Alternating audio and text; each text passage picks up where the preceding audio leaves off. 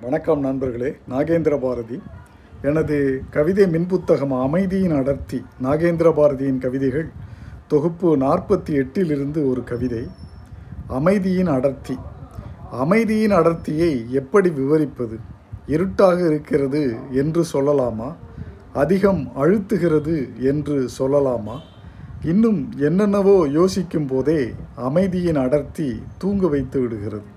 எனது கவிதைகளை நீங்கள் படிக்க விரும்பினால் அமேசான் சைட்டுக்கு சென்று Nagendra Bharathi N A G E N D R A B H A R A T H I என்று டைப் செய்தால் கிடைக்கும் எனது கவிதை மின் புத்தகங்களை படித்து மகிழுங்கள். நன்றி வணக்கம்.